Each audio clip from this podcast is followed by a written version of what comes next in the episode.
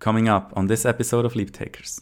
And actually, what was the most interesting part of all of this was that I read all those ingredient lists and I saw that most of the things that I daily consumed were not really healthy. So they contain too much salt or sugar or fat or, or, or additives that I've never heard of in my life. And then um, Luca and me were like, okay, what could we actually eat that is very healthy but also very convenient? And then we thought, yeah, maybe let's let's go for baby food.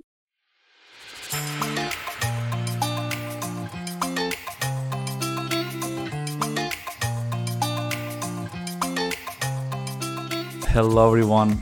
I'm happy to bring you a new episode today of the Leap Takers podcast, where I'm interviewing up and coming European entrepreneurs, investors, and shapers from various fields to retrace their journey of how they started their own company and to discover the insights, tips, tricks, and advice they gathered so that you too can take the leap.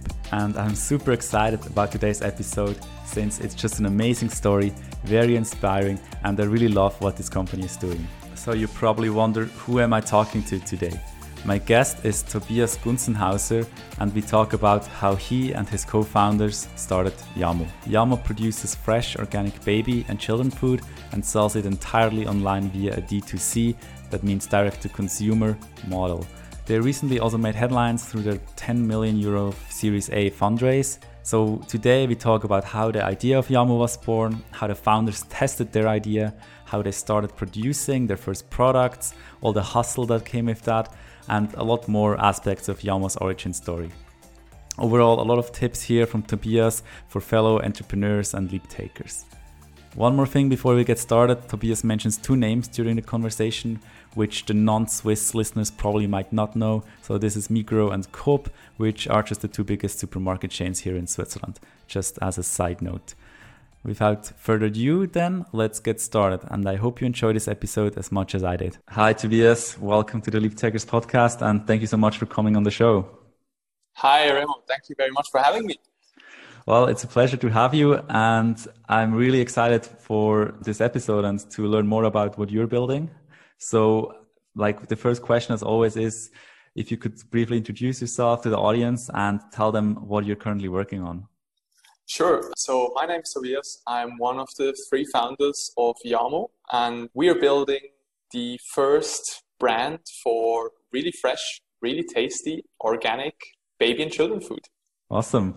What I would like to do is to start exploring the origin story from Yamo and start right at the beginning. Could you tell me and the audience how you came up with the idea of starting a baby and children food company? Yeah, sure thing. So it's a bit of a of a funny story, I would say, because I don't have kids. Neither do both of my co-founders. They don't have kids. We are now building a baby and kids food brand. But how it is sometimes in life, you just stumble into things and uh, they turn out to be fantastic. And uh, here we are. So back then, in uh, I think 2015, there was in, uh, in, in fall. I was still working in my own job, uh, old job, and uh, actually one of my two co-founders now, Luca, who was a co-worker of mine back then. And we always talked a lot about food because we both are really into food. We both like to cook, and uh, Luca is half Greek, so he also has a very cool Mediterranean um, cooking side to him. So he was always telling me about cool Greek uh, cuisine and, and, dishes, and and um, we were always talking a lot about food. And then this one day, we both uh, saw a documentary about veganism, and we then discussed the documentary, and we we're like, okay, this is very interesting, and it seems like veganism is maybe here to stay. And then we, we decided to eat vegan for a month as some sort of a food challenge. Uh, we we did that, uh, which was actually quite good. I mean, no problem whatsoever apart from this one thing, and that was uh, lunch. Because where we had our old office, there was just a gas station uh, and and the McDonald's where we could get lunch. So we were in the gas station almost every lunch, and the the choice was either spaghetti carbonara for the microwave or spaghetti bolognese for the microwave, or uh, or one of those triangular sandwiches and I had to uh, read all those ingredient lists to check if it's vegan or not. And yeah, you can imagine none of it was. And then I had a bit of a hard time. And actually, what was the most interesting part of, of all of this was that I read all those ingredient lists and I saw that most of the things that I daily consumed were not really healthy. So they contain too much salt or sugar or fat or, or, or additives that I've never heard of in my life. And then um, Luca and me were like, okay, what could we actually eat that is very healthy but also very convenient? And then we thought, yeah, maybe let's let's go for baby food because you know it's something that is certainly very healthy and, and very convenient. So we went to the baby food aisle. It was the first time in my life that I actually had a look at those products. And uh, the first thing that I was really astonished of was that how long those products were shelf stable. They were shelf stable for three years, five years, and they all looked very much the same. And, and I was like, wow, how is this possible? And then I said, look, well, I have a friend of mine, uh, Jose, he's called, uh, he's a food scientist, so he actually knows something about food. I will call him. So I called Jose and was like, hey, Jose, um, you're to help me here. Um, I, I, I do this vegan month and I want to eat baby food. And why are those products shelf stable for so long? And he said, yeah, you know, this industry has not changed for 50, 60 years. They would never change. And that's how it is. And then I was like, okay, yeah, I don't know. It's, this cannot be. And every time somebody tells me this is how it is and you cannot change it, I have this feeling, this urge of I need to find a way and there has to be something better. And then I went back to the office with Luca and we brainstormed the idea. And we're like, oh, how would it be to, to build a different brand? It would be so cool. And how can it be that nowadays still um, products are just shelf stable for so long and, and, and adults would, would never eat this. And this is, it was such an interesting phase where we just were having those ideas.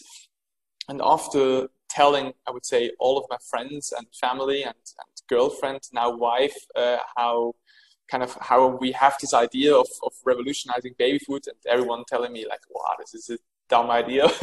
I kind of thought like, okay, this is it. I, I'm not even 30 years old now. I will quit my job and I will start working on that because I have to do this now. If I don't do it now, I will never do it. And yeah, then one leads to the other, so to speak. awesome. That's that's really cool. So actually uh, I've never tried baby food myself, at least not in the last 25 or 30 years or so. But yeah, that's very cool. And do you remember what documentary you watched at the time that made you turn vegan? I, I can't recall how it was called. I, I, know that it was on the Swiss television, um, and it must have been somewhere in 2015. It's actually a good, a good thing. I have to look it up because I, I want to see it again. I think it, it would be cool.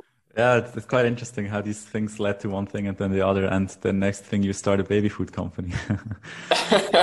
so now you said you decided to quit your job, and were you already like um, trying that out on the side first, or was it like, yes, I'm going to quit, and then I'm going all in, and you did not have anything really built before you quit, or how was the situation yeah, yeah. at the time? Yeah, that's.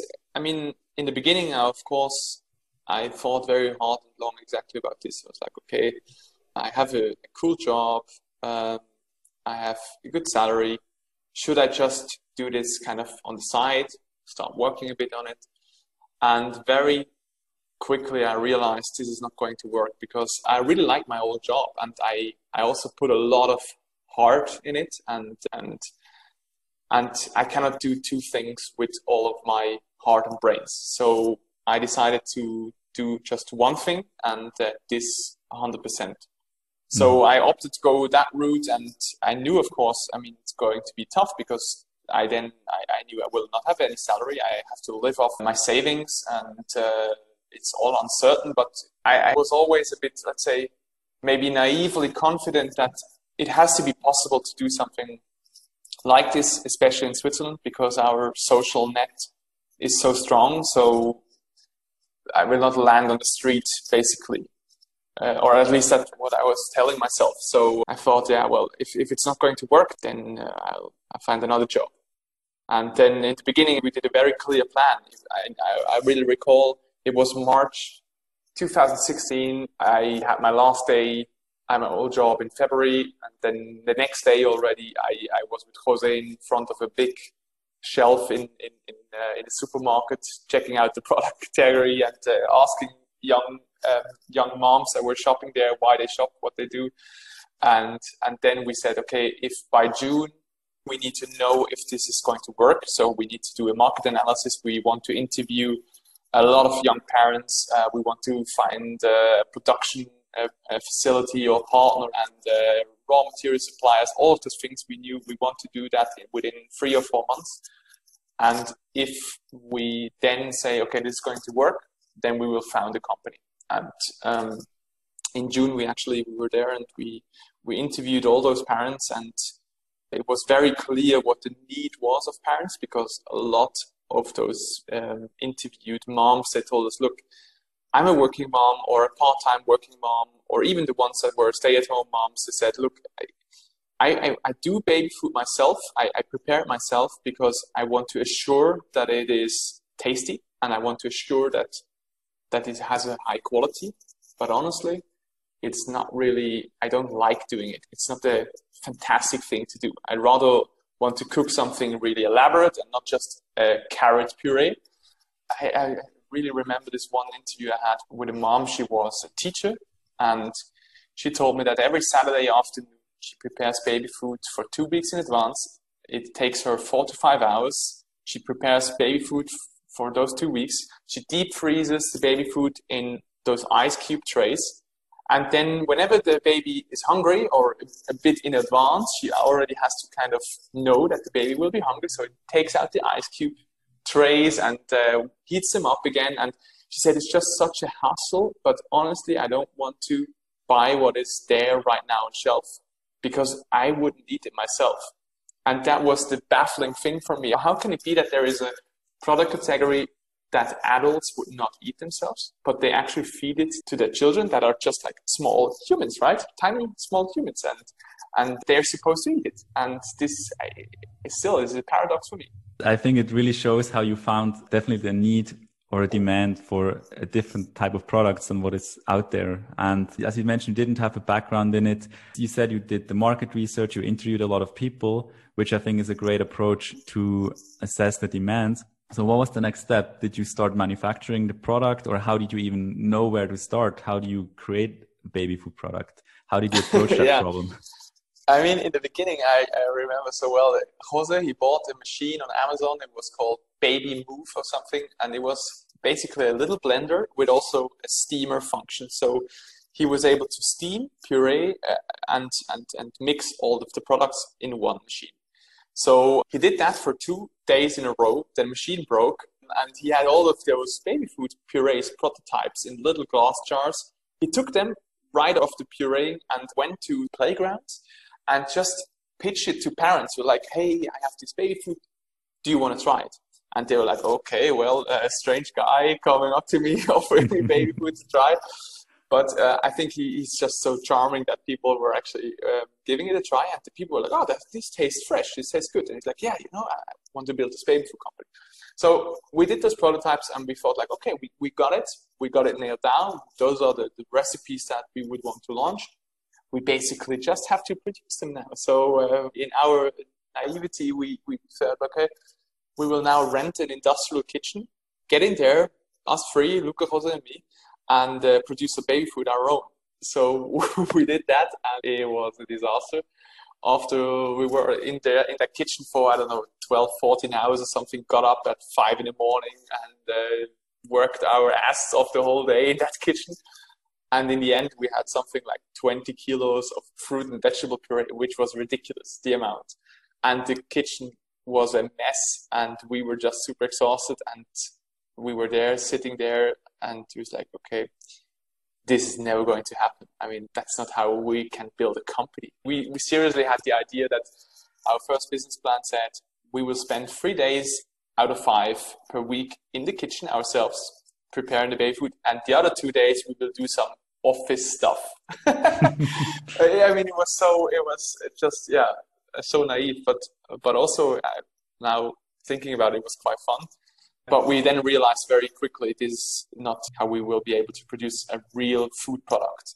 We need to have super serious quality standards and, and everything. So we started looking for production partners because we clearly were not able to just build it from nothing. Uh, with with our little money that we had. So we were looking for production partners, and then this took us quite some time. Before we go to the production partner, were you able to sell this 20 kilo of baby food that you produced? And no, we actually we had to eat it ourselves uh, because we back then we were not able to yet package it. So we just basically had a lot of puree and we packed it in big bags or something like that. And then I, I, think we ate it. But we did not even have a packaging machine because in that kitchen or that industrial thing there where we were, there was no filling packaging machine. Just cooking equipment. Okay. And did you already have like some type of online store or any distribution channel at the point, or was no, it really just about trying out to make the product? Exactly. It was really about trying it was our really first go at yeah we, we do this industrial food production now which was yeah we were not even thinking about selling it yet. And you mentioned then going for a production partner. Would you say that's the way to go from the beginning now looking back that you should have started that from the beginning or do you think it was helpful that you tried to do it yourself first maybe as a learning uh, experience? that's a good question. I think it's certainly a good experience. I think it would have been not wise to try this for weeks and weeks. We tried it once and we failed, and it's something that is also ingrained in our DNA now: is fail but fail fast. So we want to be very fast, but we also we we know that to be fast, you need to make mistakes, learn from them very swiftly, and then adapt. And that's something that we still do um, today. And I think that especially in food, it is really important to either have a lot of money to build your own production, which is also very cool, but you need a lot of know-how and money, or you go to very, very good companies that work with you, that understand you, that want to work with you, even though in the beginning you have almost non-existent volumes for them. So that's a big issue because you, you will never be a good business for all of them. So you need to find someone that believes in you, your vision, that you really pull it off. And how did you approach this to find a production partner that really you felt comfortable to work with? I also imagine it's not that easy to find them. It's not that you can just like find someone very easily or just Google like what are the best production partners. Yeah, that's I was also there. I thought like if I Google food production partner, I will find easily ten. But all of those companies, they're they're ghosts. They they don't exist on the internet. There are so many. There are so many cool small, oftentimes family-owned companies that produce things that you that you see on shelves of Coop and Migros, but there's no brand on it because it's a private label for Coop or for Migros. You just have to find them, and it is really about networking. One person knows another person, and we went into the store. We looked at products that were packaged similarly than our products that we were thinking of, and then we just called those companies because sometimes there was kind of produced by or something. It took us weeks and actually months to, to then find a partner.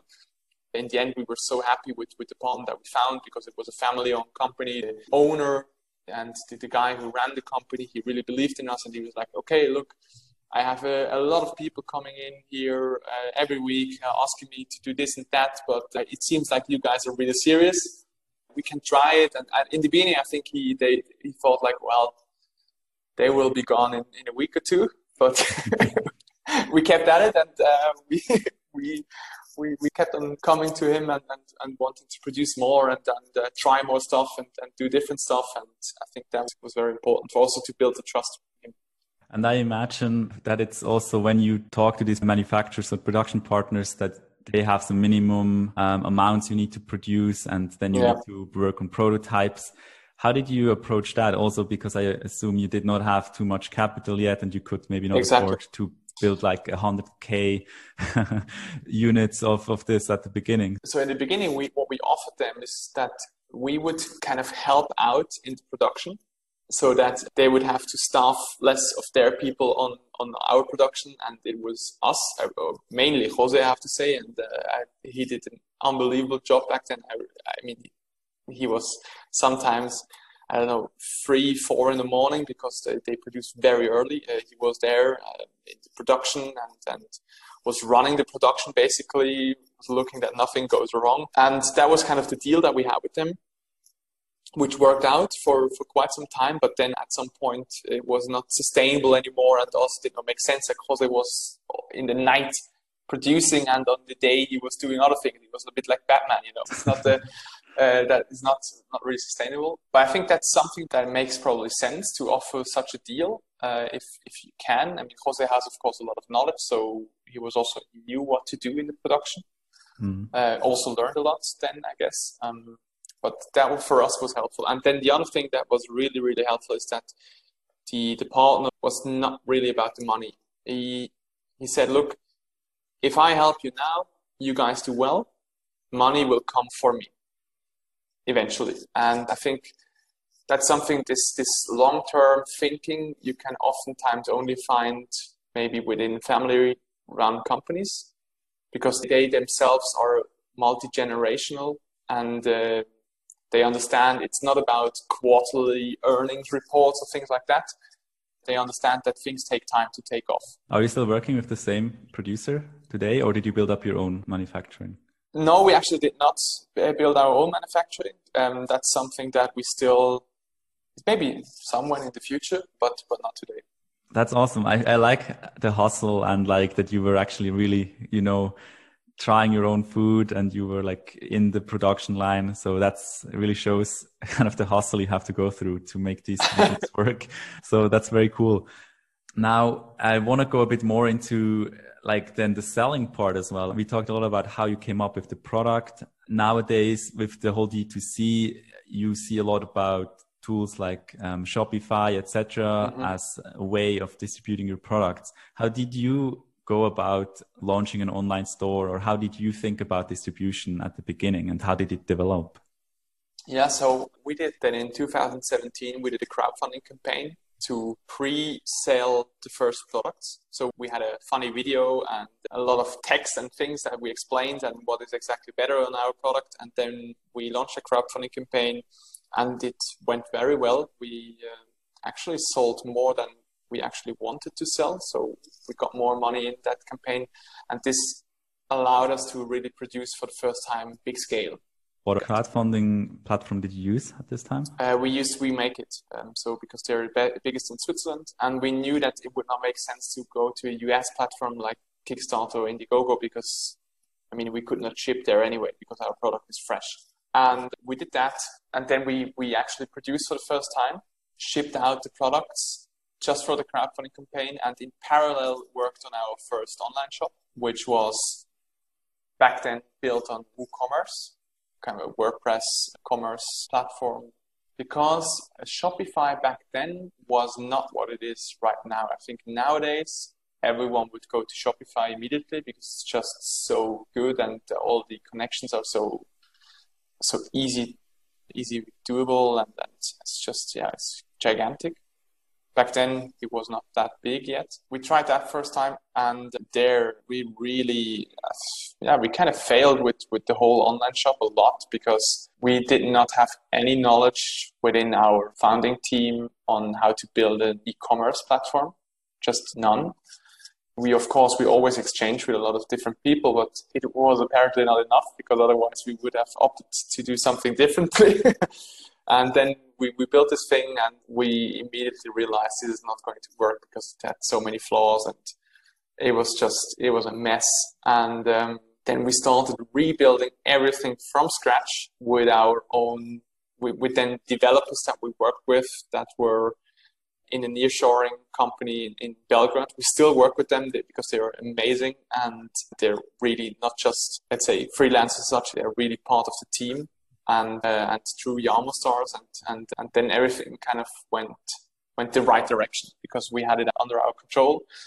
I, I think if a lot of people ask me, so would you still go that route that you would build everything yourself or would you just take something ready made? I don't know, Magento or Shopify. And I think it really depends on the stage that you're in, plus the, the vision that you have. We have a vision where we want to build a lot of things very into direction of personalization and offer a lot of services through our platform. And therefore, I think for us, it was the right decision. But I think if you want to have just a regular e-commerce where you sell something, then I would nowadays go for, for Shopify, I think because it's just it's just so easy nowadays you have all these integrations for and at shopify and similar platforms Do you know how the situation is for Switzerland? And I think you also ship to Germany and Austria. Do you think nowadays it's easier to find partners that help you with shipping and that this is all integrated into your systems? Or how do you see that nowadays? Um, or when you started, how was it to really work together with other partners like distribution partners that actually ship your product or warehouse it, etc.? So that is, I think, still the gap between the, the platform, the software basically, and then the actual warehouse partner or the fulfillment partner or the shipping partner is still there.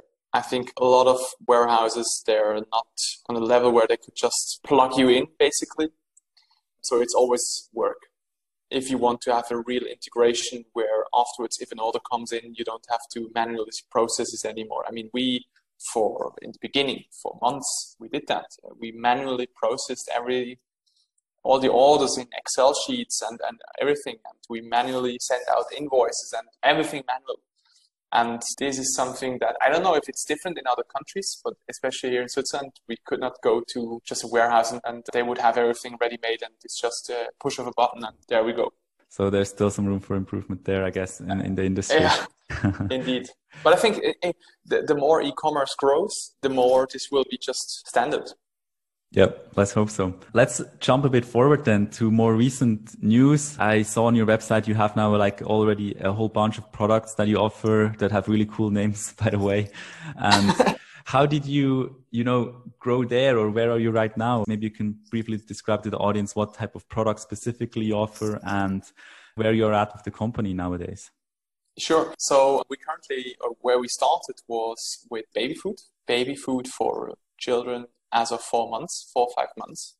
Um, then we started, I think, with five or seven products. We then extended product range to 11 different flavors, also added more exotic combinations, for example, lentils, red beet, and pear. I think some things that you wouldn't do really yourself at home, but still things that taste very well and are nutritionally very valuable we always work, of course, with, with nutritionists and, and pediatricians when we develop our recipes, so that's very important. And then uh, after that, we expanded into another product category that is for babies as of six, 10 months, so a little bit older. Also for that can already hold the product themselves and are not spoon fed anymore. Also adding cow milk sometimes within two products. And then what we did next is that we said, okay, well, we now have a very nice lineup of by now 20 something ish products or SKUs in this baby sector. We have things with vegetables, uh, products with fruit, always also adding the needed content of iron with, with, for example, spinach or proteins with chickpeas. And then we said, yeah, we want to do something now for kids because we saw all of those those children products, especially in when you go to to the dairy segment, where you see some of the children products that just have a lot of sugar. So I think one of the best-selling children yogurts has something like 14 grams of sugar on 100 grams, which is a lot, and a fruit content of a couple, two, three, four percent. And if you look at the ingredient list, you basically need a PhD in chemistry to understand what's in there. And that's something that we thought, well, it's, it's not really how we would want to eat ourselves. And when we talk to parents, they tell us, look, it's not really what I want for my kids. But they just like it, and it's the only thing I can get. So, yeah, I buy it. And then we figured we, want to do something now for kids that is very tasty but also very healthy. And then it was um, through a couple of iterations, we stumbled upon the raw material, the oats or oat milk, actually, then. And it has very, very good taste and uh, nutritional values. And then we thought, why not doing a children yogurt alternative made from oat milk? And then prototyped that, and it tasted very delicious we added a couple of fruits to it, and then uh, it was just really good. It took us, I think, a year something to to develop the product, and then we launched it now summer this year. It was Europe's first oat milk based yogurt alternative for children. Sugar content of only five to six gram per 100, so almost a third of what your regular children yogurts have. Very high in actual fruit, no added sugar, still organic, and uh, lactose free. So it also is good for for children that have some allergies, and it's a real hit. That product actually, it's liked a lot by parents and their kids, and that's where we are now. So our vision of Yamo is, is growing together, and we, we want to grow together with our customers and our consumers, but also internally. Us as as we as Yamo stars, we want to grow together, and um, for that we need to develop new exciting products for children up to 12 years of age. The yogurts sound definitely delicious. I would like to try one, even though I'm not a kid anymore. That's very cool. What about some learnings that you had in the last years since you started Yamo? What were your key takeaways? If you had to do it all over again, what would you say were your key takeaways and what would you do differently? Yeah, so I think one key takeaway definitely is fail but fail fast. Um, it's super important to to test things and to also be honest to yourself: is this going to work or not? And if you, you try it your best and it does not work, you better switch to something different. And uh, that's still very much what we do daily with every, let's say, with, with things we do in marketing or product development. It's just it's just very important. I think the second thing that is also very important is something that I was told very early on when we started from other founders I know. It's it's it sounds super trivial and stupid, but it's so true everything takes twice as long and everything is twice as expensive as you think. and it always turned out to be really true. Still today, we are still very ambitious and we want to grow fast as we do. And but still, you, your plans are always a little bit higher than what you in the end what you can do. Otherwise, I think if you don't aim high, you cannot jump high. Yeah, makes sense. I think the absolute the, the most important last learning that I had was that is is all about the team. So in the beginning, you are founders. I don't know, two, three people that just hustle day and night for, for your for your dream, for your vision, and you have oftentimes, I think, not that much prior knowledge of how to build a company. And then you have the first people that are are thrilled about the, the idea and that want want to join you. And you really you're forming a real company. And there it is just so absolutely important to have exact people that want to go with you all the way and that's something that i'm so happy about and, and proud that we we we are this team now of, of people that want to go that way that want to build a real cool company in this area that are not here just because yeah yeah I, I need to have a job or something, but it's they actually are on this mission. We all are, and this is is just absolutely awesome. Very cool. I'm also wondering, are there any tools that you would recommend people that would like to start a D2C company nowadays? I know you mentioned you built your own website, but maybe yeah. there are some plugins or other tools you use to test your idea. Anything that comes to mind? I think what you can see nowadays often is that people um, kind of create those testing um, companies or brands and, and launch them on Instagram. So they just have, they call it, I don't know what, uh, a random name. They do some, some pictures and do and run some Instagram ads. And then they maybe have a, even a landing page or maybe they, they don't. Maybe they say like, uh, you can order through direct message or things like that. Or they have a landing page where you could just leave your email address or, uh, or, or even purchase something, but then you would either be able to purchase it or, or you would just, they would just tell you, sorry, it's not available right now, but here you can get in the waiting list. I, this is something uh, that I see often now, and I think it's a very, very good idea before actually going all in and uh, building all of yourself. And you can really test a market like this. Mm, yeah, that sounds like a sensible approach before spending all that money and producing hundreds and thousands of products yeah, I mean, I, I still am sometimes amazed by how uh, how really brave people are when they, for example, order I don't know a ship uh, sh- a ship full of T-shirts or uh, computers or something, and then uh, like, okay, I have now this container full of X. I'm going to sell it now. I'm going to say, wow, you're really brave. Yeah, well, there's two approaches. and both can be successful, I guess. cool. So before we wrap up, I want to jump quickly into the rapid fire questions. So if you could just give me your immediate thoughts to the questions and let me know what you think. So sure. the first one, what is your favorite book that you read that had a big personal impact on your life? Uh, it can also be a movie or a documentary or something. I think it would be Shoe Dog, the biography of Phil Knight, the founder of Nike. I think I never read a book that fast in my life. I, ha- I think I read it in a day or two, or something, and it was just an amazing, inspirational, entrepreneurial story. I, I loved it. Yeah, I, didn't read it yet, but I heard a lot of good things about it. So it sounds like a very inspiring story for sure. Is there any other product apart from Yamo that you use often that is maybe in the D2C space or that you just a product that you like?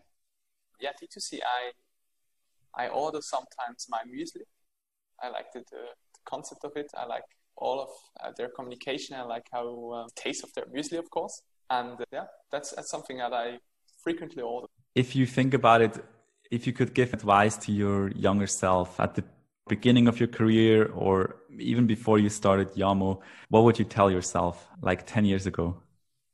Oh, wow. I, I, I really don't know if I would tell myself, go work in a startup as your first job. My first job. Maybe I would, because I think just the, the, the dynamics of things and what you can learn is really crazy. I mean, the, the learning curve within a startup is just super steep, and I think that's really the most important thing for when you when you graduate. It's just learning, learning, learning. That's the most important thing. Then again, I think when you go to um, to an already established company, you sometimes learn just things by the book, and, and that's also very helpful for afterwards for your startup. So, difficult question. Maybe I would say go work in a really cool fast growing startup, you will learn a lot. I think that's what I would tell myself. Cool. And last question relates to the name of the podcast. So, what would you say does courage mean to you personally? I think courage is really when you do something that other people would shy away from. And this can be various things. Uh, I don't know, for example, being going to uh, a developing country and, and, and, and helping people build something there or even here. I mean doing something that just other people wouldn't wouldn't dare doing because they would rather want to have a normal regular life. And i think building a company and uh, being an entrepreneur is, is also something a lot of people shy away from because it's just a lot of work and tears and and, uh, and also joy, but also a lot of work and um, some more work. And that's just something that uh, I think a lot of people wouldn't wouldn't want to do. Well, I think that was great advice and very interesting to hear the background story and the origin story of Yamo. So thank you very much, Tobias. Before we close, where can people find more about yourself and Yamo online? Yeah, what are your handles or where can people find more about you? So our website is uh, yamo.bio bio like the organic food, B-I-O, then usually we are, of course, on, on Instagram, LinkedIn, Pinterest, Facebook, everywhere where our handle is uh, Yamo Baby. And there you can find a lot of nice pictures, cool stories, and uh, and videos. Awesome. So I will make sure to link that as well in the show notes so people can check it out there if they want to have a look. And yeah, thank you so much. That was really fun and I learned a lot, Tobias. Thank you so much. Thank you so much, Remo. All right, everyone. Thank you so much for listening to this episode. You could do me a really big favor if you would just tell one of your friends about the Leap Takers podcast and recommend it. Or if you want to do even more, quickly head over to the iTunes or Apple Podcast store and give the Leap Takers podcast a five star rating. This would really help me to get more visible and that I'll be able to continuously bring on great guests to this show. Thank you so much. Also, if you have any feedback or suggestions for future guests, just shoot me a message.